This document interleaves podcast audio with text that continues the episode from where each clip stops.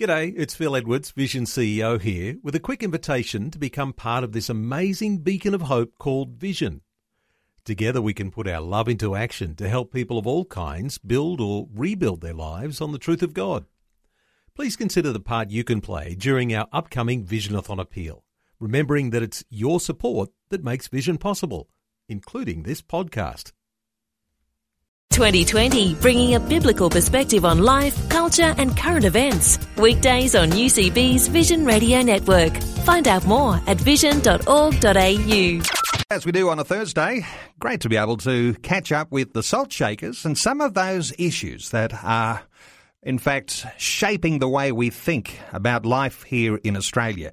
Jenny Stokes is back with us from Salt Shakers. Jenny, we often talk about issues to do with homosexuality, the homosexual lobby, uh, Christian responses to what's happening where there appears to be something of an attack that comes against those traditional values that, Christian, uh, that Christians often uh, will talk about. Uh, it, it is a, at a point, isn't it, in Australian society where it's sort of skipping over the uh, the barriers from talking about it by way of policy and legislation and governments and regulations into real-life situations.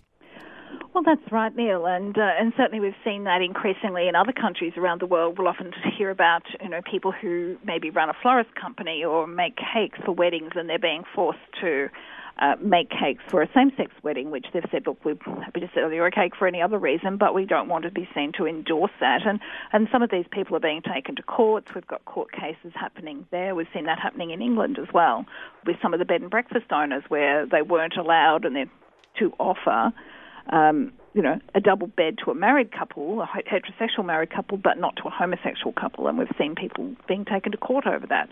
Um, and certainly we're seeing some of that increasingly in Australia as well. So, you know, I think uh, these things are happening. And it's interesting with a couple of cases this week that we're going to talk about. It's moving from what it what might be, you know, we change the laws for discrimination, we'll ch- you know, change a law for same-sex marriage or relationship registers or whatever else. We're moving from that sort of thing into what is actually happening within society and even in the business community as to what is expected, that if you express views in a particular way or on a particular issue, if they're not seen to be the politically correct view on homosexuality, for instance, then you're in big trouble. And, of course, one of those prominent cases that you're talking about involved the C E O of the Mozilla company, and his name, Brendan Eich, and of course made a donation uh, in his own private time with his own private funds uh, to a pro-marriage between a man and a woman organisation or towards uh, that sort of campaign. And of course he's bearing the consequences of, of almost what you'd call thought police, who are policing the way you can think about uh, these issues of marriage.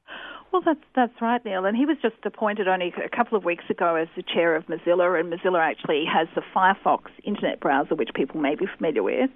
And he was appointed the C E O. And he was one of the founders of the organisation, has long been involved um, as the chief technology officer, so very involved in the company. And yes, this was a personal donation. And it's interesting that we're taking something that happened in two thousand eight, which is six years ago, and taking it to the current political debate, and that's been done by homosexual activists and homosexuals within the company expressing concern about his appointment as the C E O. And he was saying, you know, I'm prepared to, you know, honour the uh, commitments within the company of, you know, uh, support and, uh, you know, particular rights for homosexuals. Um, you know, all of that is, you know, absolutely what he was uh, committing to do. But it was this personal view that he hadn't expressed in a work situation, and uh, he's being criticised for. So, it, it, and we have to remember that back in two thousand eight, and one of the articles that I, I read and reported on this week, it actually noted that President Obama was actually running for president on a on a, a campaign, on an election platform that said he didn't support marriage for homosexuals. Now, the only difference is that he's changed his mind. He's now supporting that. But but certainly at the time, uh, at the highest levels of politics, uh, we had Uh, Barack Obama running for president, um, saying he didn't support marriage for homosexuals. But, uh, you know, it, it's sort of like, you know, we're looking back back at things that happened six years ago, and ex- um, these homosexual activists and so on are expecting that people will now be supportive of it because that's the way the society seems to be moving. This change is a change of mindset which seems to have swept around the world. And these days, if you hold a pro-marriage between a man and a woman stance, uh, you're almost glared upon because uh, somehow or other that's seen to be not normal. Uh, in fact, uh, normal these days appears to be that you need to support uh, this other uh, form of marriage, same-sex marriage. And it, there's a, this mindset shift is what I'm interested in talking to you about. Uh, the mindset shift means that Christians who actually do support a marriage between one man and one woman need to be prepared now to be able to have a sound answer as to why they actually support uh, marriage between a man and a woman. Well, that's that's right, Neil, and it is important to be able to discuss and to debate the issues, that we can't just avoid the issue because it's like, oh, I don't want to be involved in politics, or I don't really want to talk about that because it's too difficult. You know, as as Christians who follow a biblical position, we actually need to be discussing that, because there's an increasing number of people, even within the church, who are actually saying, well, we should support same-sex marriage, we should recognise homosexuals and so on. There's um You know, one of the denominations in Melbourne has, you know, ten list, you know, on a list of website uh, w- websites of gay-friendly churches, if you like. I don't like the word, but there are ten of these churches actually listed, and that's actually the Baptist Church in Melbourne. Eight, eight to ten churches are listed as fully welcoming of homosexuals in same-sex relationships.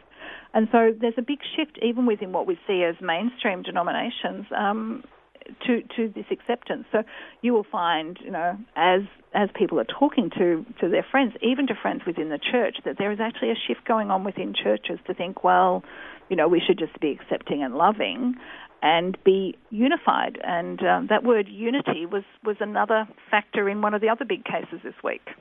Well, the other big case I guess you're referring to is that case with World Vision in the U S A.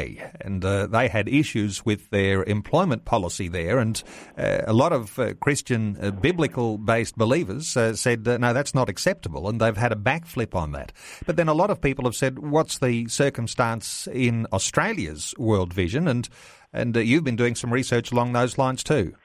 Well, that's right. And certainly what happened in the U S is that the board of the World Vision U S A, and apparently it wasn't unanimous, but they decided that they would actually change their employment conditions to allow uh, Christians who are in a same-sex marriage to be employed by World Vision. Now, um, World Vision America is slightly different. Here they only employ Christians, whereas in Australia they employ non-Christians.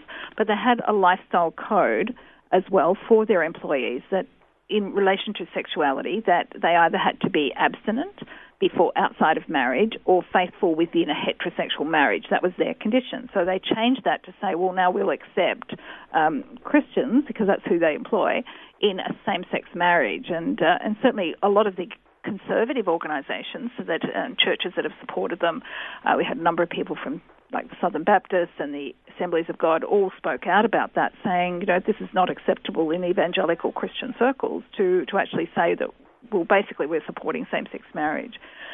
What really happened, of course, is that they were saying, oh, well, because we have people who are employed from fifty different denominations, then some of those denominations have married people even within their own churches because they've changed their position on same-sex marriage. So we're not saying anything about it. We're just being united, and we can. Um, this is a, this is a point of Christian unity they were claiming. Well, of course, they got such a big backlash from that that within a couple of days they actually withdrew the position. They changed it and said, no, we actually aren't going to pursue that. We'd, everybody has to be only in a heterosexual marriage.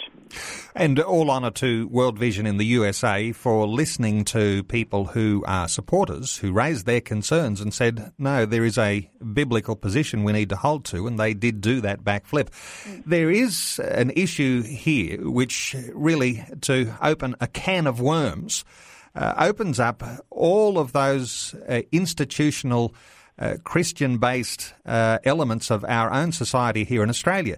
And when I say that, I'm talking about schools, uh, because there are so many Christian schools or Christian-based schools. We're talking about hospitals, we're talking about aged care, we're talking about all sorts of uh, welfare arms that really were founded by the church and somehow or other have grown to be so big that they're almost seen as secular or government-supported uh, uh, uh, uh, indus- uh, uh, organisations. Uh, there is a sense here, isn't there, that, that everyone's employment uh, policies come under some scrutiny when these sorts of issues about marriage are raised. Well, well, that's right. And certainly what happened in Victoria during the last Labor government is that the Labor government actually changed the um, discrimination law, and they changed the employment rule in there and removed the right for religious organisations, apart from the church, for religious organisations to actually um, exempt, have an exemption. And they removed that right so that church schools, for instance, and other Christian-based uh, organisations were... That, that right to say, like, I didn't want to employ somebody based on their sexual orientation was removed. Now, when the Liberal government came in here in Victoria, that was one of the things they did quite early on, is to remove that, because it really was an imposition on religious organisations to not be able to choose people either based on their faith or on, you know, things like sexual orientation and marital status, which are really important to Christian organisations. So that was has been a big issue that we've dealt with here in Victoria. So what happened in in, a, in the other organisation here that we're talking about with World Vision, World Vision Australia uh, was immediately contacted by a lot of people. Some people uh, removed their sponsorship, as they did in America, I think. I understand that like ten thousand people removed their sponsorship in those first couple of days. And so that caused huge problems for the group and led partly, I think, to them changing their policy back. But in, Victor- in Victoria, uh, where World Vision's located, they actually...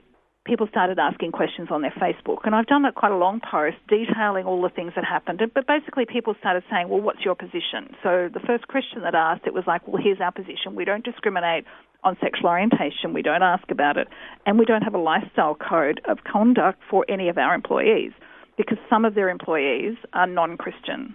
And some of the senior positions, I understand, have to be Christian, but a lot of their employees aren't Christian. So they said, well, we don't, we just don't discriminate on this. Mm.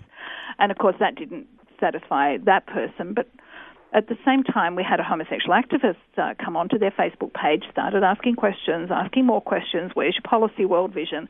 And at the end of that day, you know, a day of him asking questions, and he also said, look, I know others are asking the same questions, so it was a bit of a campaign from the homosexuals. Uh, World Vision had posted all of these extra questions on their careers page saying they didn't discriminate, they didn't ask about sexual orientation, they didn't have a lifestyle code for employees. All of that was that, and they're quite different to the U S um, branch of World Vision. So all of that was out there plain to see, and then... Uh, they they provided a statement to the homosexual press in Sydney um, from Tim Costello, actually saying, look, we don't have a position on this. We employ, um, we don't discriminate on sexual orientation grounds and so on. And then last Friday, they've actually put up a press release on their website, similarly worded, saying we don't discriminate, you know, no questions about sexual orientation at all. So I think what I did did in my report this week is to say, well, this is actually the situation. You know, I'm not... I think people, I think Christians deserve to know some of these things. They deserve to know where organisations that people will have considered as being Christian organisations, where they've actually gone to on some of these issues.